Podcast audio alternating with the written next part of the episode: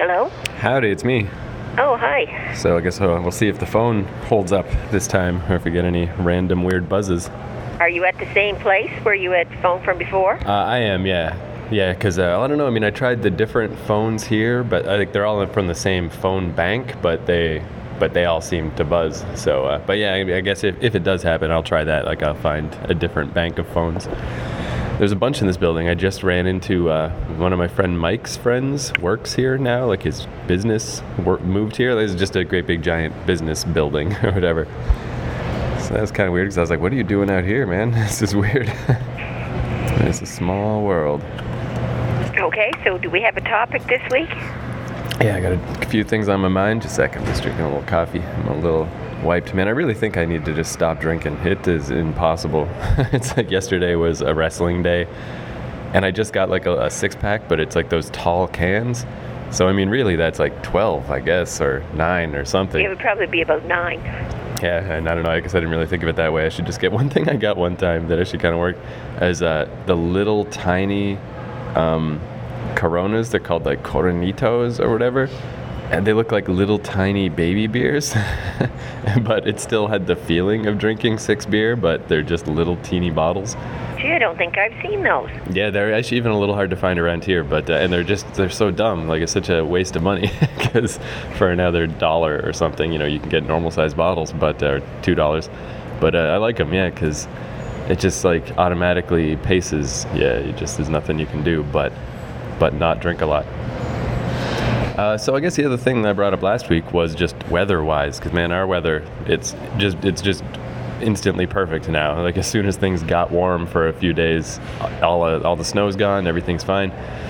But then, yeah, like, I saw stories on Facebook. There's like a little news feed that pops up, and it kept giving me like the most pointless, horrible celebrity news in the world that no one could ever care about. And then I found out you can like click those away and choose like, I don't want to see this dumb shit, and then it'll just give you real news, which is nice. If I could just turn it off, I would.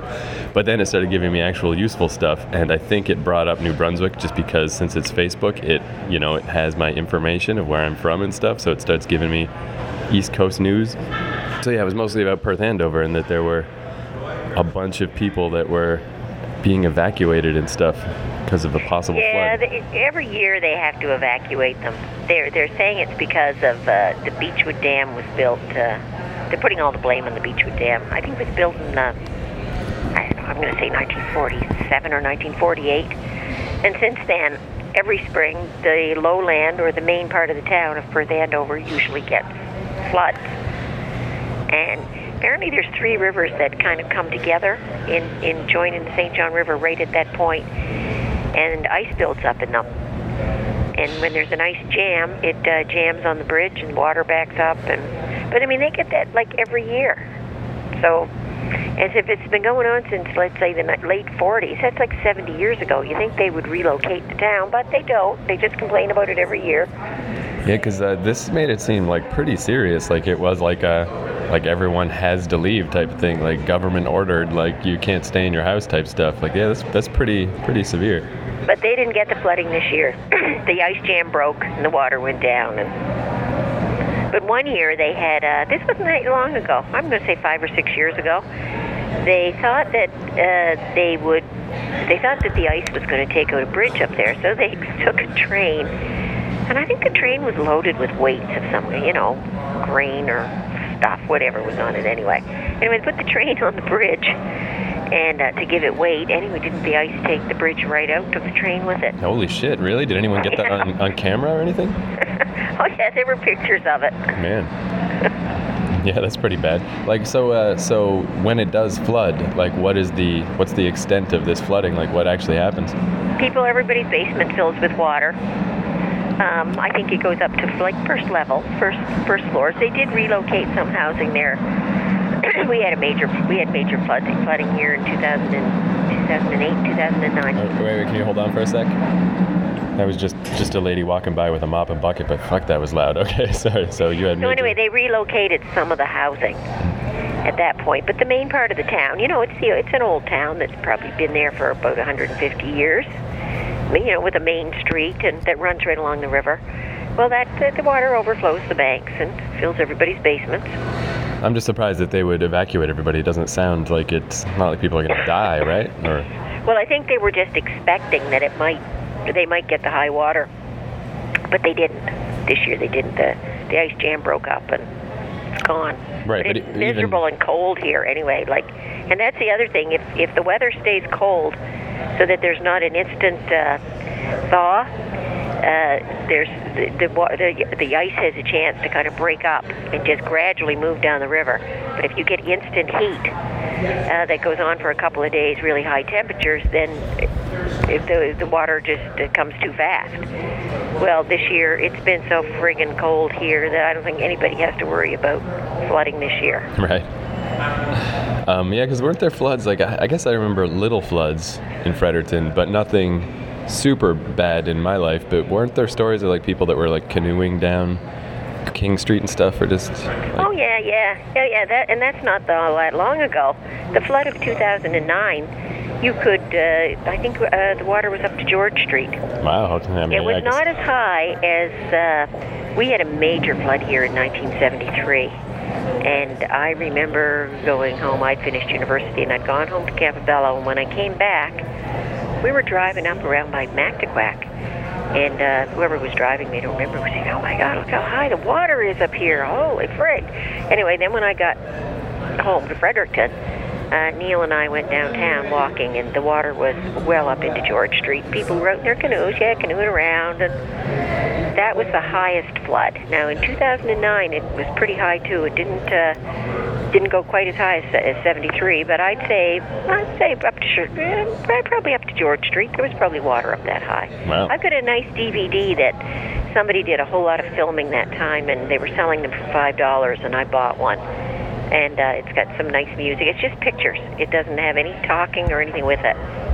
It's quite nice. I should loan it to you. Yeah, actually, I remember that, but I think maybe I just never saw it. Yeah, next time I'm back home or whatever, I'll definitely have to watch it. Because yeah, there's just something neat about floods. Like, obviously, it ruins property and everything, but it's, you know, it's just that weird, like, the world is all crazy and just a weird time. You know, it's just kind of a neat thing. I have a picture of, and that was that year, 2009. I was looking out the front window of our office. I must be standing in the porch, and I took a picture through the door, and all you can see is, like, our sidewalk, the road, and then water. The water was right up to the edge of the road. Wow. It's quite a nifty picture. Yeah, so it's weird, though, with this Perth-Andover thing. Like, it doesn't sound like if it floods, it's necessarily such a big deal, but it sounded like a big deal in this story of, like, you know, having to find hotels for people to stay at and, like, all this stuff. Yeah, it was over dramatized. Oh, okay. Because yeah, and it was funny. Believe me, it was over dramatized. Well, it's weird too with you know, I mean, I guess it is if it's been happening since the 40s. Like, yeah, I guess, you know, probably a person should maybe try to move somewhere else, but you know, obviously it's like this is where you live and people are settled and it's like tough to move. I always think, like, internet comments, like, people, like, the internet gets a real bad name because all the comment sections are full of dickheads saying dumb shit. And this was really no different. It's like people just like, well, it's your own fault. Like, why don't you just move? You knew this was going to happen. And just like all this weird, hard-headed, like even in this weird little New Brunswick, you know, news story, it's not like people arguing over Star Wars. It's a thing. Like, it's just surprising how little empathy or courtesy or whatever people have. But I was thinking, like, I think the problem is that those comment sections are there at all. Like, they're only there to facilitate the kind of dicks that'll write that type of shit. Like, I just think it's funny that it's taken for granted that every story on the internet needs to have a comment section.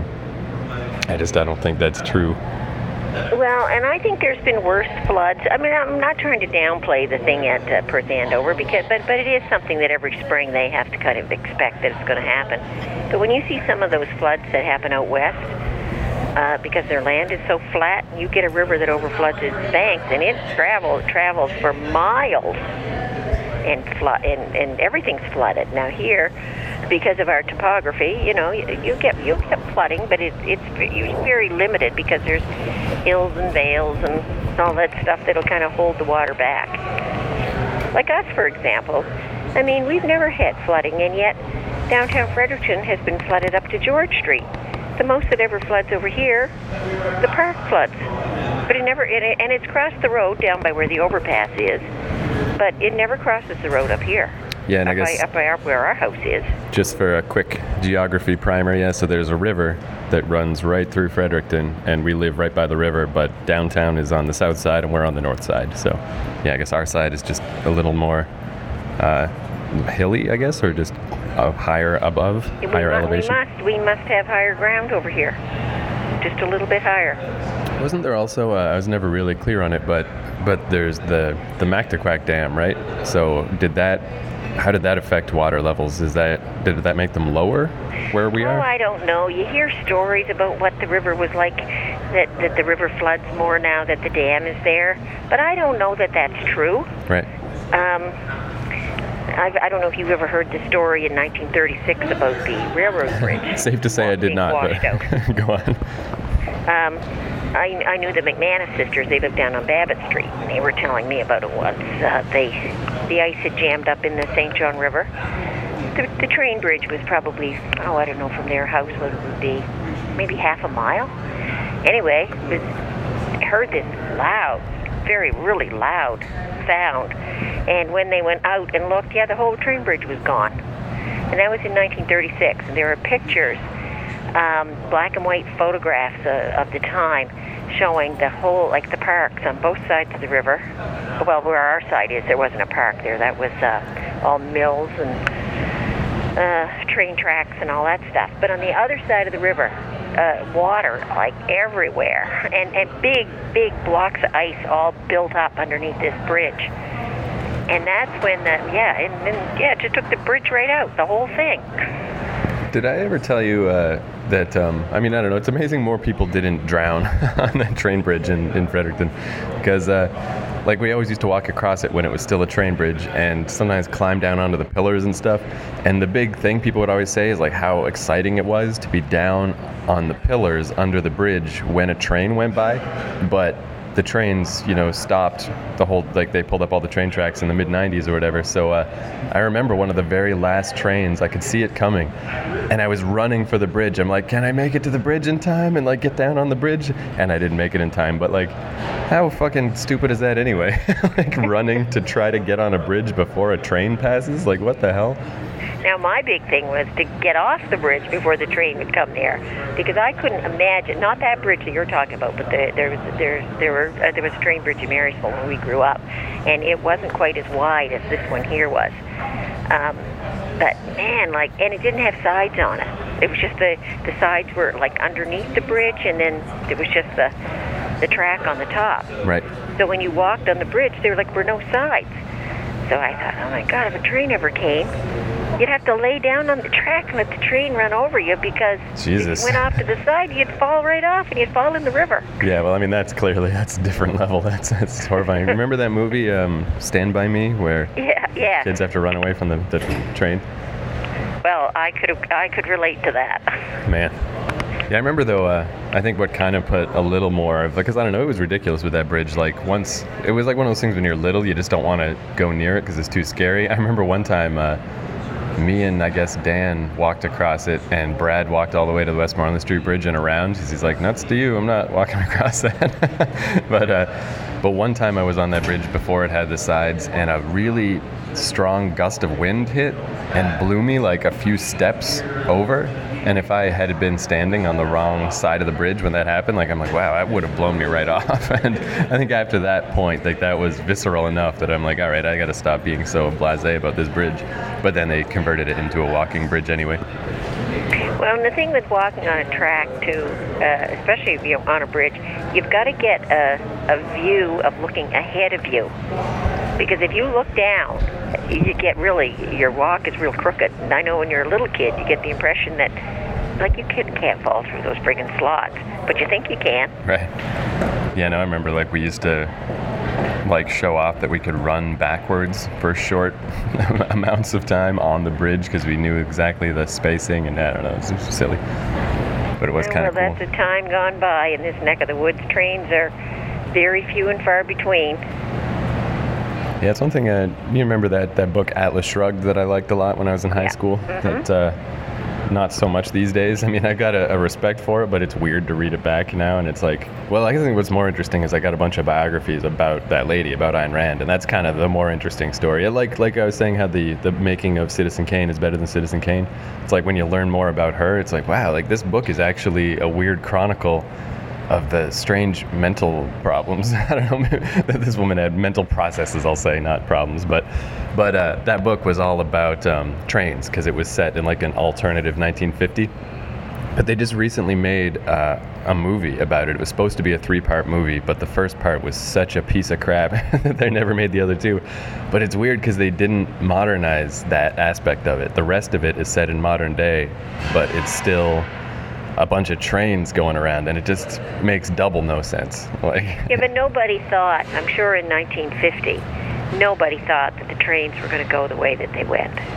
Yeah, well, I mean, in the case of this movie, though, I mean, I think Mad Men is a perfect template for what this movie should have been like. They should have just set it in the 50s, but they didn't. They made it modern, but kept the trains, and it's like this story is already virtually impossible to tell as a movie. Why are you doing this to yourselves? Why are you making it so hard? It's weird. Mad Men actually really kind of borrows pretty heavy from the aesthetic of those Ayn Rand books. Like, there's even a part in season 1 where the old man who runs the firm gives Don Draper a copy of Atlas Shrugged. Like, it's a pretty clear, nod. Anyway, it's a real bad movie for an arguably kind of a bad book, so. Yeah, well, the show has really gone, it's good they're doing the last year of it. Yeah, I mean, I guess I'll watch the end of it. I don't know, one of these days. I'm sure I'll get into it. But I was going to ask about the McManus sisters. Are they still alive? No. My God, they were ancient when they died. Right, that's what I thought. Like, when I was a kid, they were really... One was 100 and one was 105. Wow. And they died in, I'm going to say 1996. Oh, okay. So it's been a long time. It's been a while. Yeah, it's been a while since they've been gone. Now, was it 1996 or 2000? Let me think now. 1996. Gee, I don't remember now. Yeah, I never had very much awareness of the neighborhood, so I was never sure. Their house is gone. Somebody bought it up. It was the oldest house in Devon. Anyway, somebody bought it up and then tore it down. I always think that, too. It's just interesting with... just to think of, that 1936 or whatever, that they were just there hanging around. They saw all that stuff. And yeah, and they were grown-up people at the time, too. Yeah. Because one of them was born in, that would tell me how old they were if I could do my math fast enough. One was born in 1900 and the other was born in 1905. So they were grown women when all that went on. Yeah, well, that's interesting to think of, too, because I guess my main go-to example is Granny McNally, because she was 102? 104. 100. Wow, she really that old? Yeah, she was born in 1910. But, it's not like she really talked about it a lot or in specific, but just any time I see anything from the past, I kind of think that. I'm like, wow, she was there. She was just hanging out there. It's just really weird. And it's also, when someone's lifespan is that long, it is weird to think, I don't know, everyone's so obsessed when they're younger with, the teen years and even your 20s or whatever.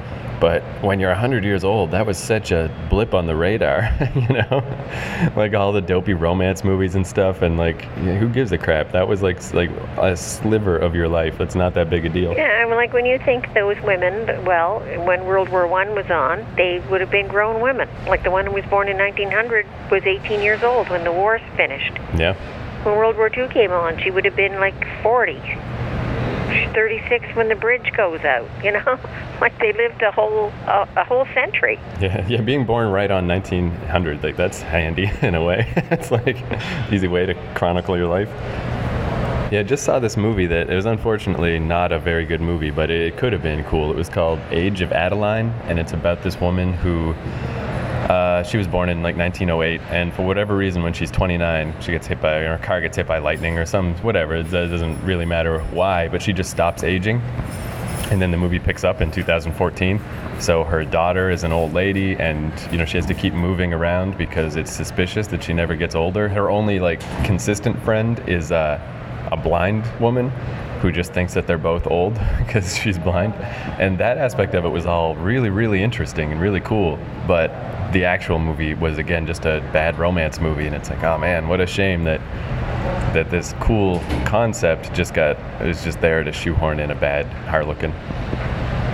Well, the thing that's weird too about the McManuses, our office building, I always figured from doing title searching that it was built about 1907.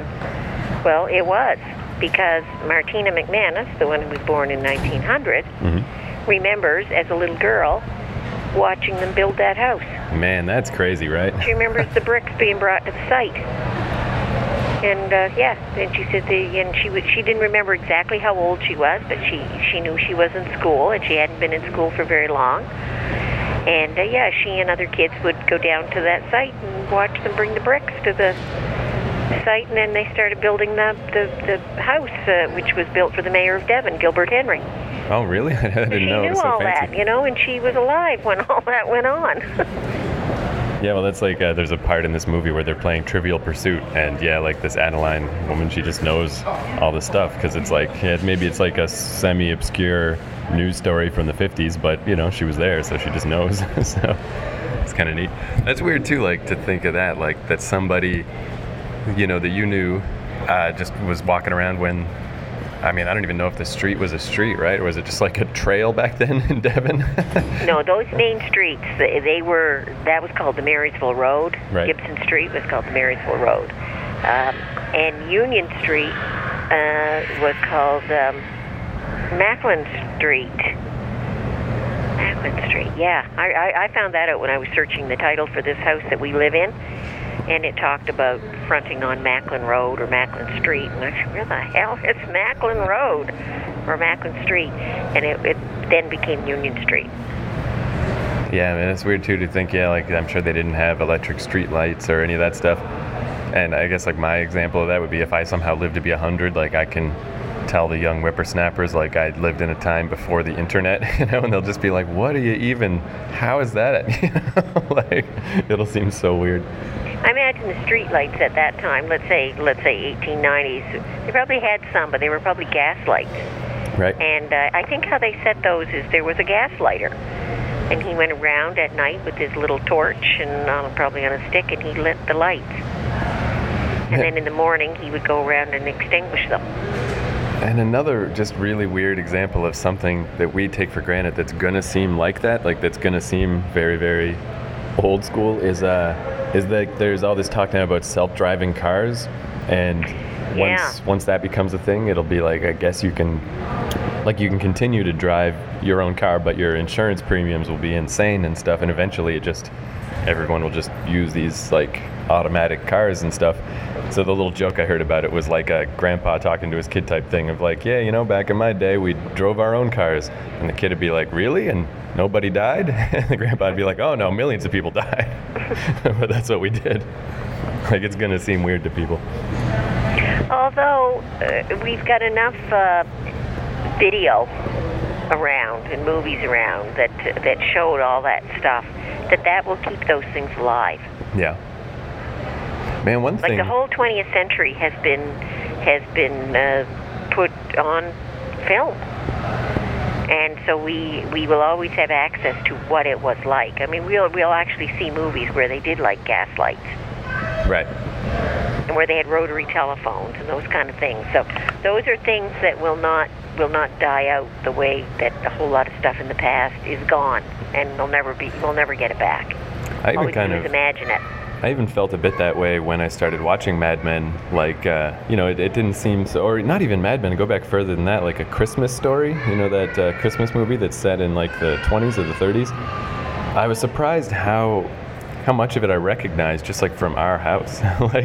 We had stuff that I don't know and is necessarily hooked up or necessarily worked, but we had the old washing machine with the pin rollers and stuff. Oh yeah, the old Ringer washing machine. And there's a wood stove that looks exactly like the stove in A Christmas Story, and we had the old style fridge. I don't know, I got the sense that I guess you must just like that stuff, right? Yeah, because we seem to have a lot of that stuff. Yeah, and then with Mad Men, I think part of it was just being in weird New Brunswick, but even those kids I knew that lived, a little bit up the hill in the more suburby areas, their houses didn't necessarily look like Mad Men, but our house kind of did. Yeah, well, ours is an old house and has a whole lot of old things in it. Yeah, no, I thought it was cool because, like, yeah, I just found all those, like, 70s houses and stuff really kind of bland, not really that interesting. I'm like, sure right now I've got a collection of kerosene lanterns that I've collected up. I have about 6 or 7, I think, now. Nice.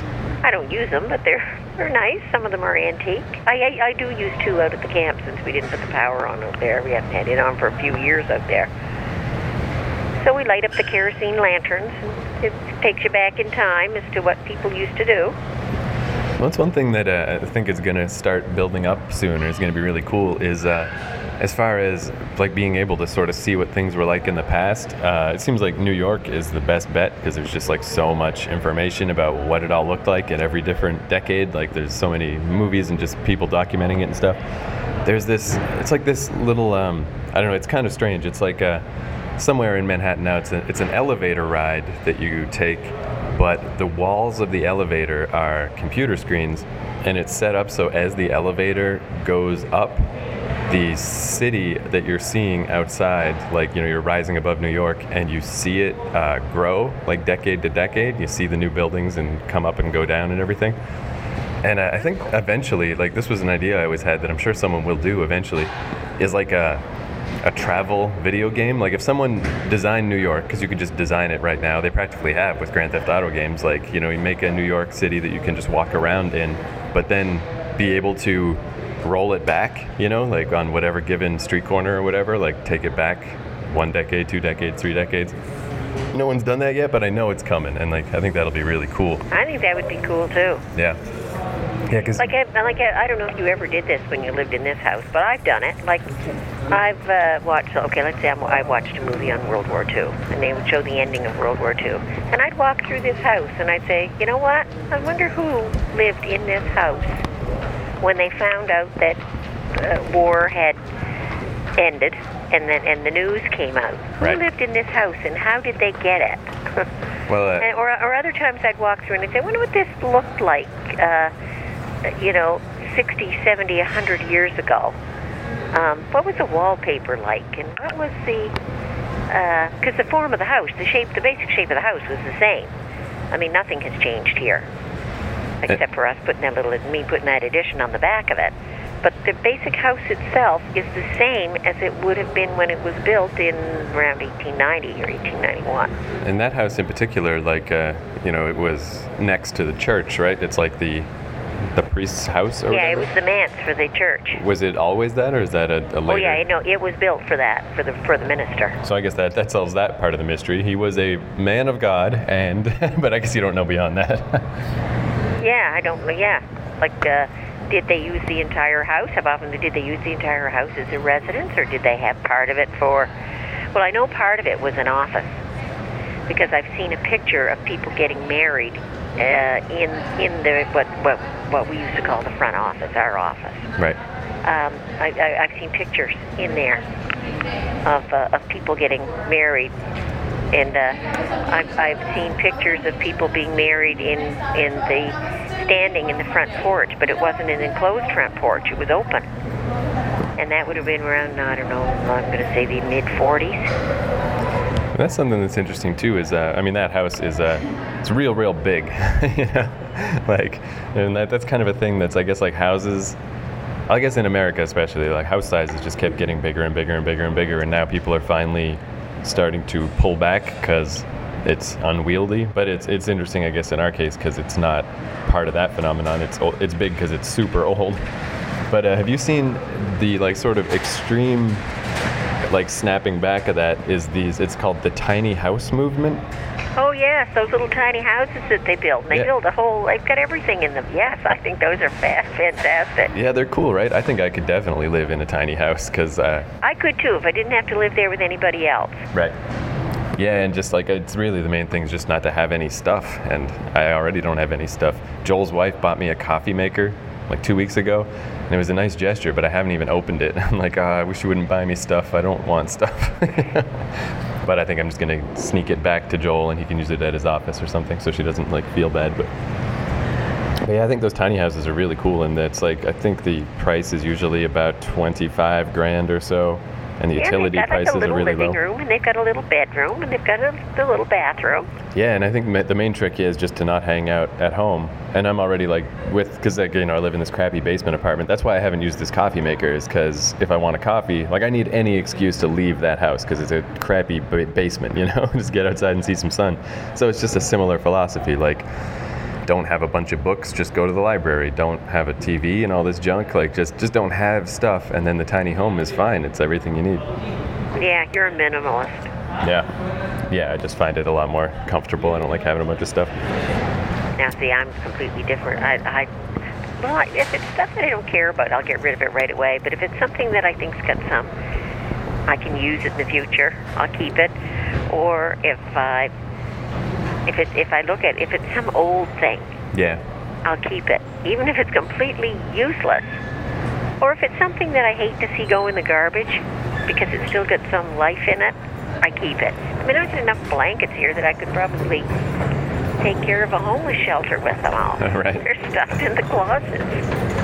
Yeah, and I guess I have a bunch of junk in the closets also. So I'm cheating a bit. You got a whole closet full of junk, one jammed right full in. But some of it too. I'm in right now. Well, it's hard to get rid of stuff. Even now, I have a little pile of things to take to a thrift store and just donate that I just haven't gotten around to doing yet. And back home, I have all those comic books. I really made an effort to try to get rid of them. Even if it's just box them up and sell them on the internet for a penny. I just don't want these, and it's just so hard to get rid of them without just throwing them away because it's it's a lot of work. I just never did it. But yeah, it's weird. You get kind of trapped by these things, and they're just suddenly they're everywhere, and then that's that. Well, and I've got kids' toys here. Holy, I don't know why I'm keeping them. I'm never going to have any grandchildren. Not looking like it. No, it's not looking like it. But I've got the closets are full of kids' toys. Stuff that we picked up when you guys were young, picked it up at a yard sale for dirt cheap. And I should give it back to some yard sale. Yeah, I guess there's not as many thrift stores in Fredericton. There's that Value Village up on the hill, but it's nice here in Toronto because they're everywhere. There's a ton of them, so it's nice to just put stuff in a book bag and just drop it off at the donation center, and bang, bang, boom, here you go. And I need to kick myself because this weekend I'm going to go and work at St. Anthony's yard sale because I do that every year. And I say I've got enough stuff. I don't want any more stuff. I'm not bringing anything home. But I will bring home a load of trash. Yeah. I know I will. Well, at least though that's just, yard sale stuff too. It's not I always think that's weird with people that have I knew a girl here that had just almost an addiction to buying stuff to the point that she would buy things and then return them. So she still got that endorphin hit of I went to the mall and bought this expensive thing, but then I won't bankrupt myself.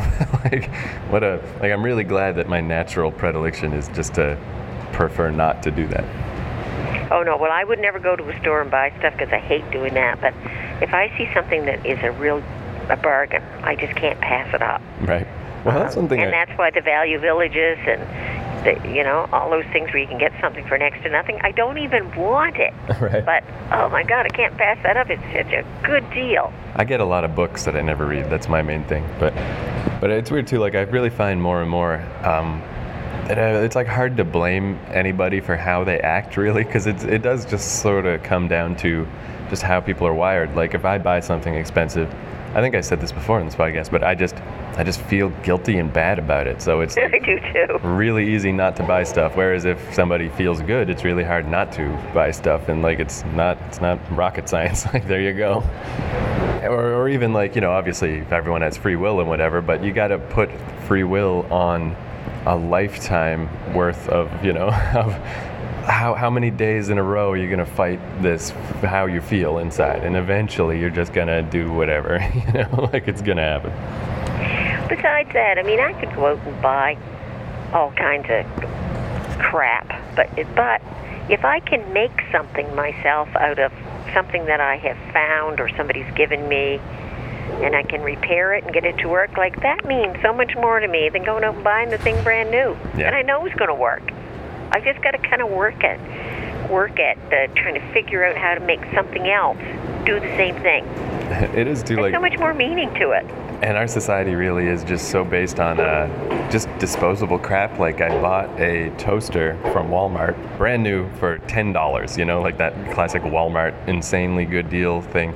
But I've only been here, like 6 months or something, maybe a little more, and like one side of it doesn't work already. Like, it doesn't pop up anymore. And I'm like, this is literally just garbage. I just bought this to throw it away. Like, what a piece of shit. Like, I probably should have tried to find like a used old style toaster somewhere, and it actually probably would still work. Yeah, it would probably still be working on all cylinders.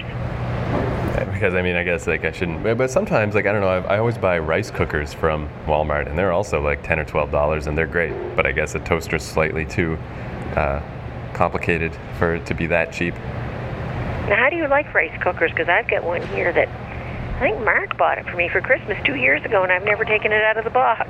I guess I like it because you know, it's easy enough to make rice just in a pot or something. The nice thing with the rice cooker is it has like a little pressure thing, so when enough water dissolves to make it lighter, it turns off on its own. So that's what I like about it, is like, you know, I just can set it and then go do something else, and if I just don't think about my rice cooking, it's not going to burn. It just sits there in a little warm cycle. You know, I make it from scratch, right. Especially after I could never get the measurement right with the water. But I saw a Korean guy on TV one day. I think I might have told you this. And how he measures his rice is he puts the rice in the bottom and he covers it with water up to the first digit. And it works. It doesn't matter how big your digit is. The first joint in your finger, okay? You put that on. You turn it on high, then you turn it down low for 10 minutes, set it aside, it's done. Nice. Comes so perfect. Well, this rice cooker, actually, it's been really useful for me because I do have a stove here, but I don't know, whoever lived there before me, I think just also never used the stove, so it needs to be clean. So like the one time I tried to use, I don't know if I ever even turned on the actual stove, but the burners are all like, they just set off the fire alarm, you know, like they just make smoke, and I'm just like, what a pain in the ass. But this little rice cooker thing, like I can just put soup in it or whatever, like you can just cook, you know, chili and stuff, like you can just cook whatever you need, or to boil water for tea or something, I just do it in the rice cooker. Like it kind of does a lot of stuff. Oh, it does. Oh, it sounds like it's multi-purpose. Yeah, but it's literally just a pot with a lid and a little heating pad that turns off automatically with the rice. That's it. But you know, you can just heat different stuff in it. Like it's very simple, but it's kind of handy.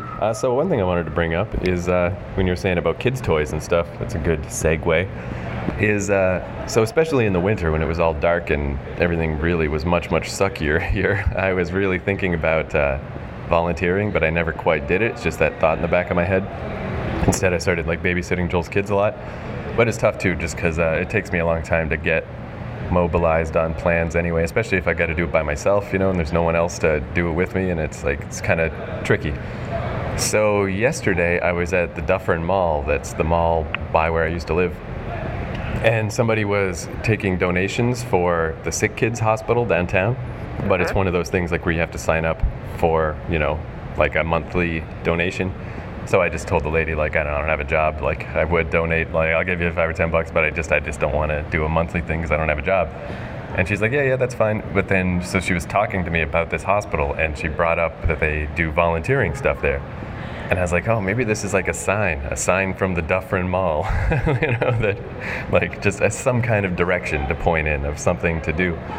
But, so I looked it up today, and it maybe, I guess this is also, you know, it's the big hospital downtown and it's very high profile, and I guess like hanging out with kids, even if they're sick and might die, which is sad and depressing, but I guess people want to do that a lot more than hang out with old folks or help animals and stuff, because it's slammed, man. It is packed. Like, it is tough to volunteer there. And I guess that's nice, you know, but I was like, I mean, I might still go through these steps, but like I have to get all these immunizations and paperwork to prove I don't have tuberculosis. And then they only take applications at certain times of the year, and you have to commit to then a whole year of, like, so it's only 3 hours a week, but just like that you show up and do volunteer type stuff. And but then, so that would be cool, but I was thinking, like, if it's that tough to get in, like, it kind of defeats the purpose of volunteering a bit, right? Because if I get in, I'm just taking that spot from somebody else that wants to do it. Like, maybe I should go try to find a place to volunteer that nobody wants to volunteer. Like, that would be, old folks. Yeah. Because it sounds like it would be, I mean, I could do two things. Like, I think I'll still try. I'll still throw my hat into the ring with the kids' hospital. But yeah, that just seemed weird. I was like, wow, I didn't expect it to be so that big a demand, eh? Yeah. Yeah, I wouldn't have thought it would be either. And I don't know that I have any particular, like, again, if I was taking the spot from someone else, I just have a feeling that there's probably a lot of nursing students and stuff that would probably be better suited to the task, you know? Well, and that sounds like, yeah, and I can understand why you would have to go through all that, like, all those, you know, immunizations, and if some kid was dying of cancer, you know, you got to be real careful around them if you've got the sniffles or anything, because they're so easily infected. Their immune system is so compromised. Right. Is there any SPCAs around? Oh, I'm sure there's tons of all kinds of other stuff. It's just, yeah, it's because I just didn't really know where to start. Like, the fact that specific thing kind of fell in my lap. So that's really all I've looked up so far. But even there are some things that are, like, pretty low level, but that maybe would fit better. Like one of the little volunteer positions is literally just to be somebody kind of at the doors of the hospital to just kind of shepherd people. Like, you know, when they show up, when the family shows up, to just, like, get them to where they need to go for 3 hours a week. And it's like, you know, it's a very small thing, but I'm like, oh, maybe I could do that, you know? Like, why not? It's a little thing, but that just seems a little more realistic. Like, I feel like if I go in like, hey man, here I am, like, I know you probably get all these people with all these courses and stuff they've taken, they want to be more directly involved, but nope, you should take me. Like, seems unrealistic, but being like the fancy glorified doorman, I'm like, yeah, I could probably do that. You know? Well, I'll have to tell you a little story about when I volunteered once. I was at St. Thomas, so I was about 18, and this gal, she always did this volunteer work down at the hospital. So she and I went down, and it was like candy stripers, so which meant you went around, and you had a little cart with... Can you real quick, though, like, I'm always a little vague on what a candy striper is. Okay, candy stripers were, they were usually girls who volunteered, and they had a little outfit that they wore that was, they called them candy stripers because you wore like a little pinafore that was in stripes, so that you wouldn't be confused with the rest of the people who were the valid people working at the hospital. Right, okay. And you went around with a cart, and on the cart were magazines and chocolate bars and that kind of stuff. And you went around to the rooms in the afternoon, and you would offer them to patients, little snacks. Anyway, I guess they were supposed to pay for the chocolate bars and that kind of stuff, because they must have, because we had money there. So this girl and I are down there, and she sent me off on my own to do it. Well, I was selling the magazines to these people. They were coughing up the money, and I was putting money in the little can. Anyway, I got back later on and turned in my stuff, and they wondered why I had all this money. Well, I wasn't. I was selling the magazines. Well, you weren't supposed to sell the magazines because they were cast-off magazines that people had donated to the hospital and torn their names off them. It's only then I noticed it, you know, I go, oh yeah, this magazine's got the person's name ripped right off. Of course it's a used magazine. So I had to go around trying to remember who I sold all those magazines to and give them back their money. And it is surprising, though, like how often that'll happen, that like, people really just kind of toss you in the deep end and don't really explain what's going on. I was probably standing there, yeah, waiting while they rooted around in their Johnny coats and everything else to try to fund the money to buy these magazines, and I sold them for full price too. Because hey, I didn't know what they cost. I mean, there was the price on the outside, $3.25 or whatever. Well, they'd root around and give me $3.25. So yeah, I had made all kinds of money. I never went back. They never had me back. I remember, I mean, it's a very different situation, but when I was a dishwasher in Vancouver, it was kind of similar, where I was just like, I can't believe how little training I have. Like, they just kind of threw me in this dish pit in the middle of a crazy kitchen, and it was like one of the most stressful jobs I ever had. It only lasted like a month, if even, and it's just like, what is the training program here? Like, how in God's name? But I think that was also a start of sort of starting to understand, like, just how different people are, because everybody else, I guess, is just, they just figured it out, you know, sink or swim, where I was just like, tell you what, I'm going to quit. Like, this is not for me. But yeah, I don't know. I always like, I guess like I think I kind of, I annoy people sometimes because I over-explain, or I like to make sure everybody knows who everyone is when I'm telling a story even, or just whatever, like, because I hate that feeling of just like, what is even going on right now? Why are you expecting me to know all this stuff? Yeah, well, I have the same thing. I sometimes overcompensate.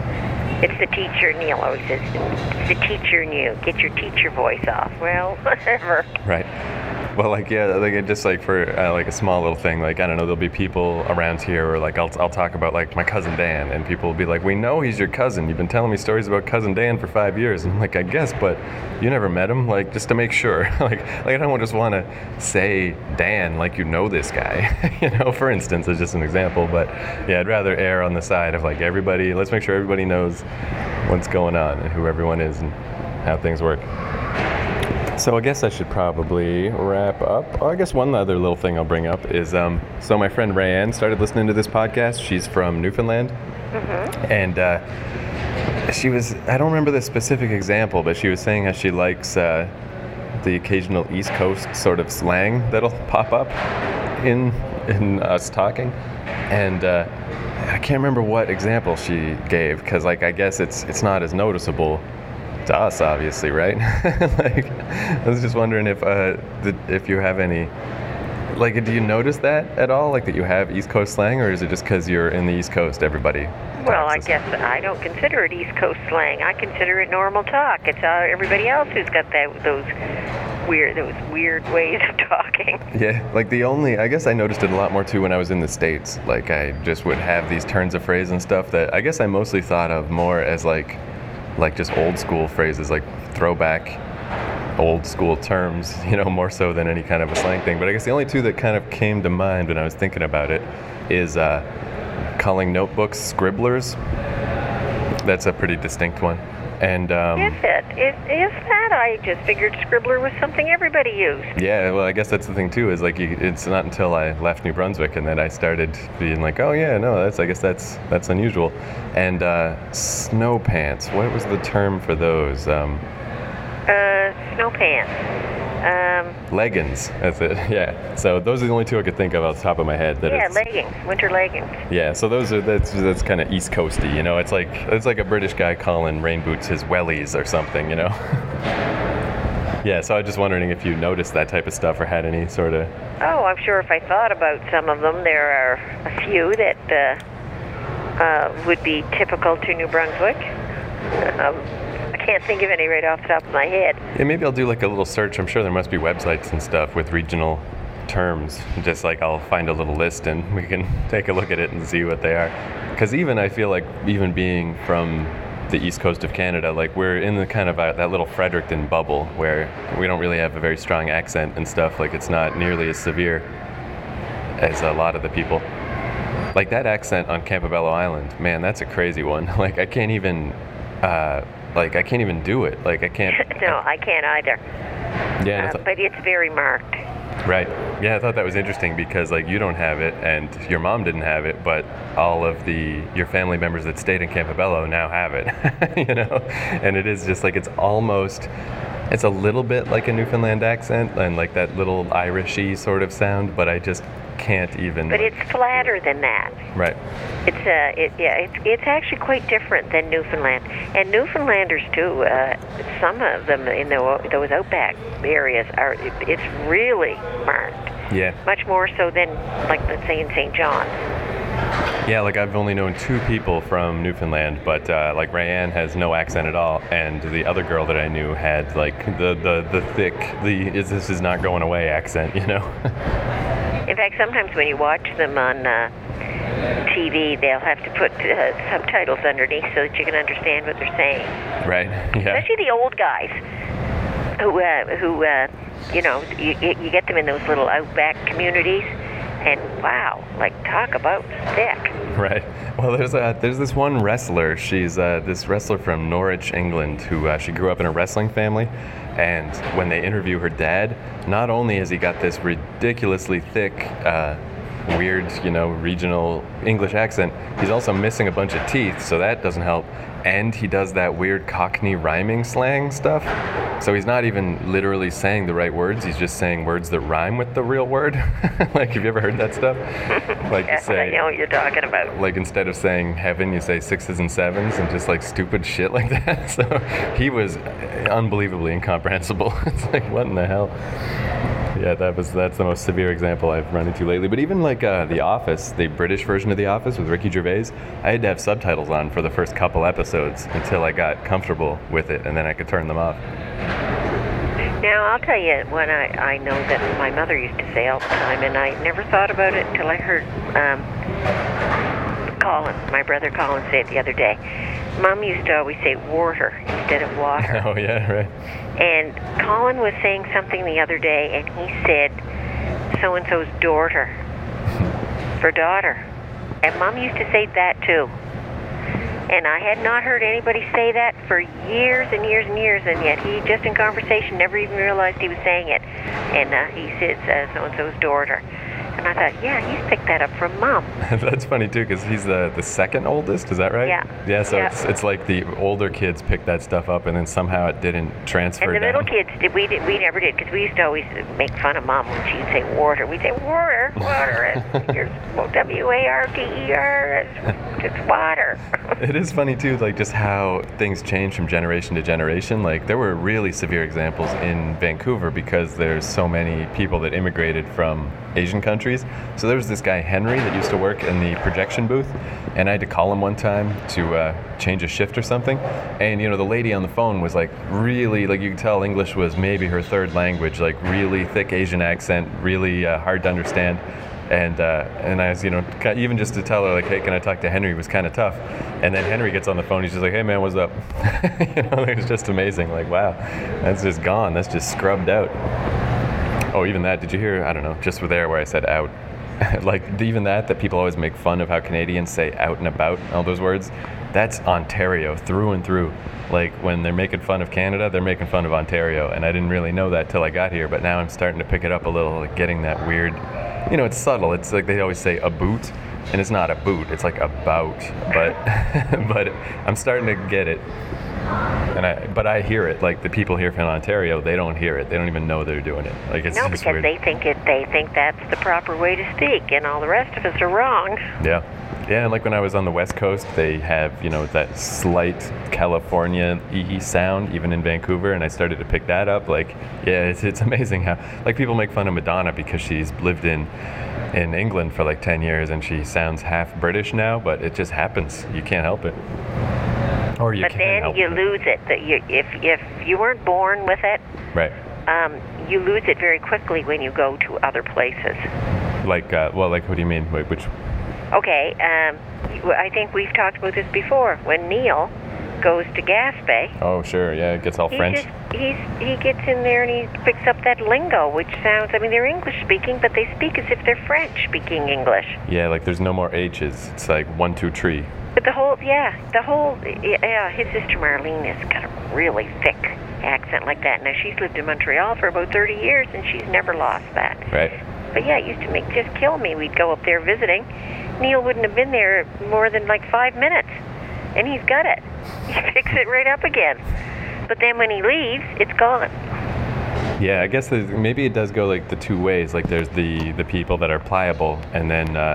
That Ayn Rand lady is an example I always think of, that her Russian accent was super thick her whole life and never changed. And I remember one of her biographers was theorizing like that he wondered if, because her books are so rigid and her ideas are so black and white and everything is like that, like maybe her brain is so much like that she can't even lose an accent, or she can't bend to any situation at all. It's like, well, maybe that's just some pseudoscience, but maybe, who knows. I think a lot of it is the language too that you pick up as a very young person, and accents, and that they stay with you, and you might lose them, but you can also revert back to them very quickly. See, that's why Neil reverts back to that. That's what he grew up with until he was about I don't know, 7 years old, whatever. Man, well, until he was about 12, and I think he was about 14 when he left and he went to school in Ottawa, and probably lost it then. But every time he would go back home, he would probably pick it right up again. There's I guess the one thing I just thought of too that I think is a French influence from going to French school and stuff. But one thing people around here sometimes have kind of commented on is that I don't pronounce the H's at the front of words. Like I say humankind, like as if there's no H. But to me that seems weird. Like why would you say humankind? It's like so much more effort for this useless sound. But then these people say herbs. They don't say herbs. You know, so it's like they're picking their H's, but they still make fun of me for not saying that.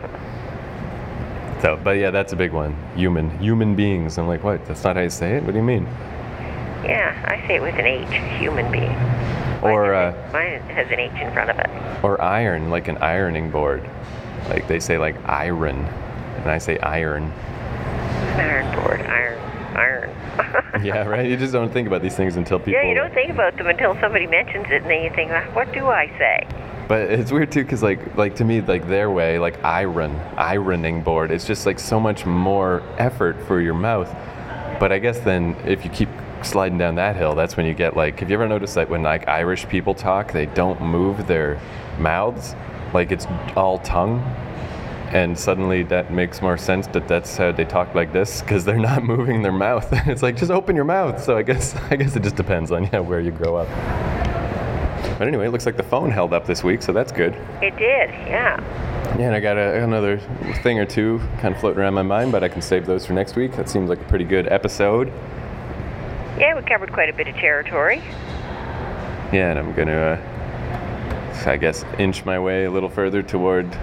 Seeing, like, even, I guess what I was saying about, just stuff like them not training things well at the dish pit or whatever. But, like, even just to oh, man, my brain is just, I can always tell. I can always feel it when as soon as I'm like, well, I guess I'm out. I can't talk anymore. I can't think of words.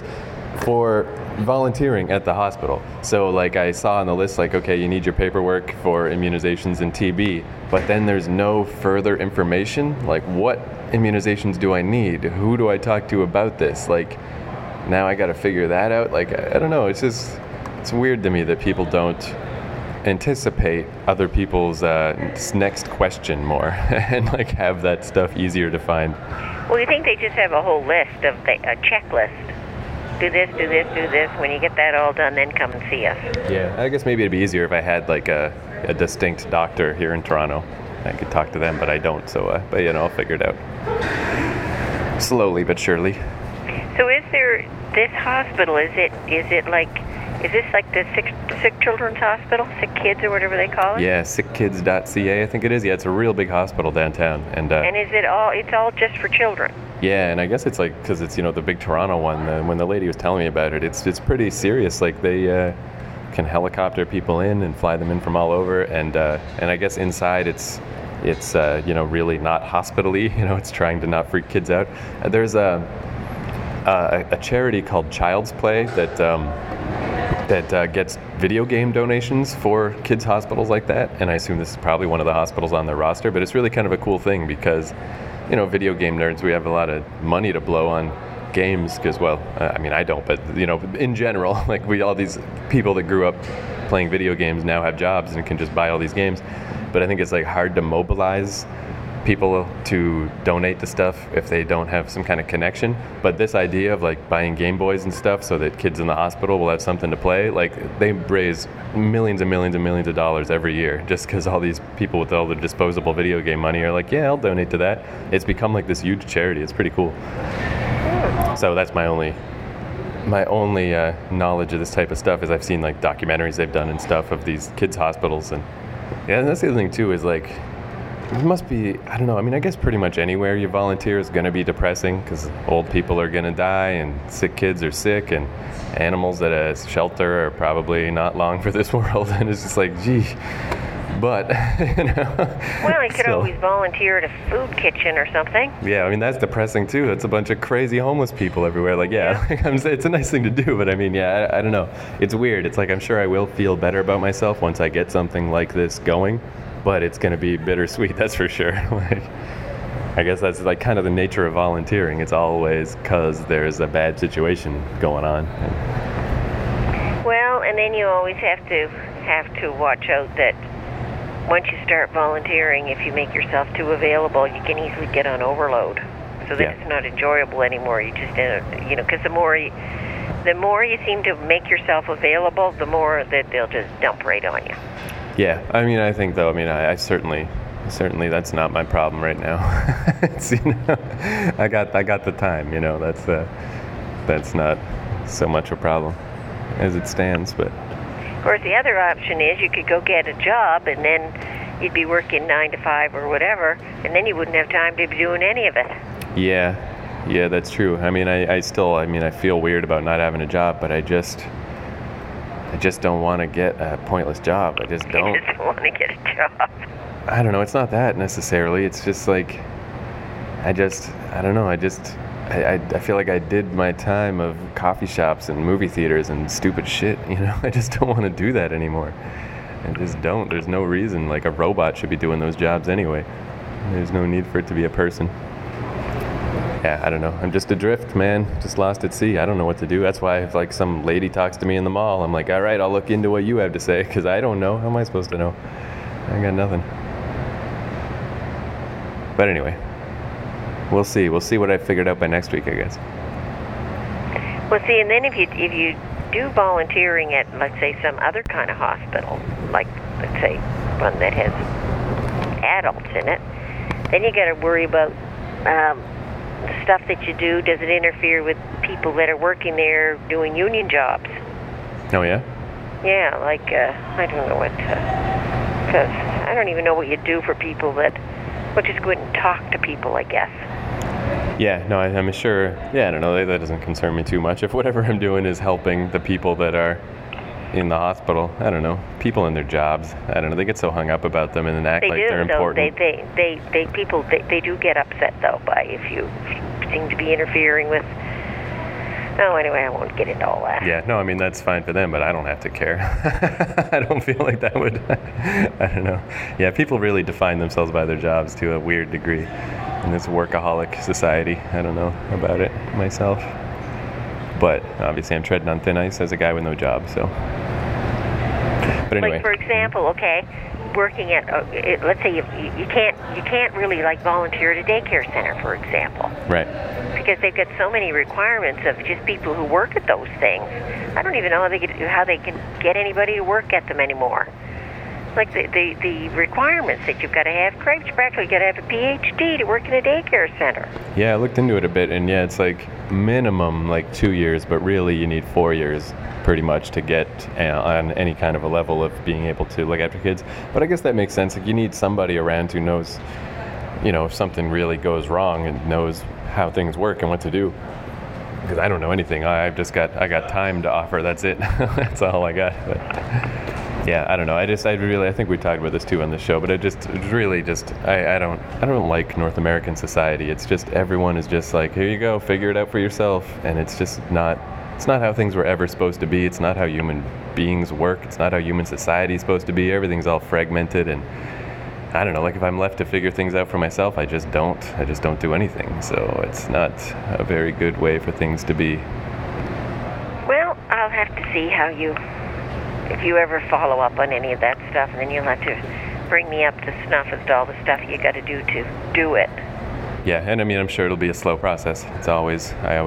I'm slow with stuff, but again, a lot of that I think is just a function of like, I gotta do it all by myself, and I don't know why. I don't know why North America is like this. I guess I know why it's like this, I just don't know why people think this is good. I don't know why they think this is a good way for a society to be. Like, whenever you see studies about like worldwide happiness levels and stuff, man, we are tanked out. We are at the bottom as far as the first world goes, but everybody thinks it's so great because we got movie theaters and cars and shit, but then you get like these crazy poor people that are just like much more happy because they actually know if the people down the street are alive or dead. So I don't know. I'm trying to integrate myself more, because I don't know. It's better, but it's hard to do. Well, maybe you could connect up with some old veterans hospital or something and hear all the stories of those old guys. And then you could put them into something that you like to do, which is writing. Yeah, or a podcast or something. Yeah, again, I don't know. If I just had one person to help me figure this out or to guide me in some way, but I don't. Everybody I know in this town is just working their 9-to-5s and has no interest in all this stuff or no time for it. So that's where things are.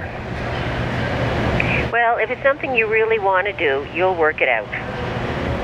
Yeah, theoretically, hopefully. Yeah, well, I mean, it's a start, whatever. Even just looking into this kid's hospital, it's like, well, you know, at least I know. That's like some kind of, not a baseline, but just any kind of a line. Like just, all right, so here's the relative difficulty of this one thing. So at least if I look into other stuff now, I have something to compare and contrast with. Some information in some way, just some knowledge of any kind. So that's cool.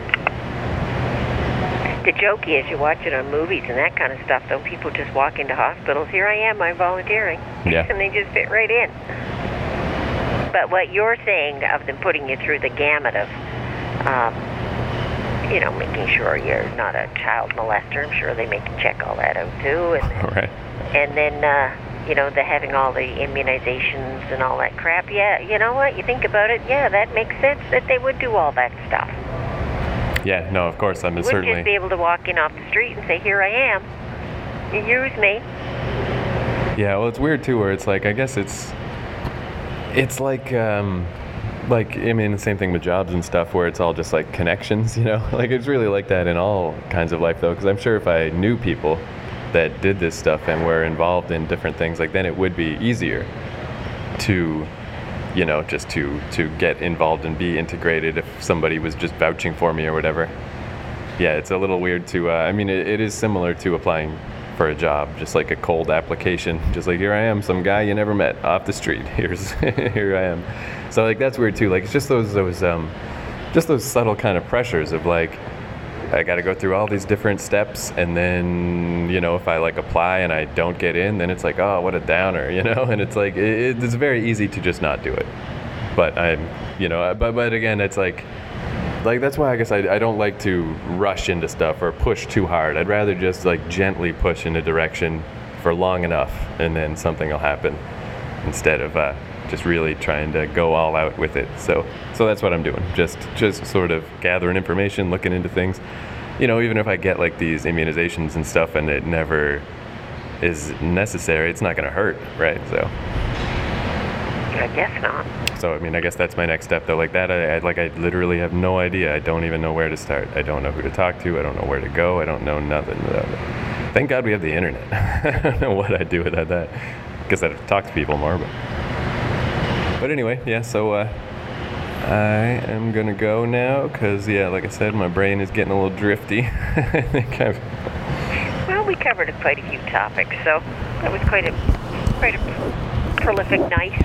Yeah, and if I remember, I'll try to look up some slang words from the East Coast and see if they ring any bells or if they, or whatever. Who knows?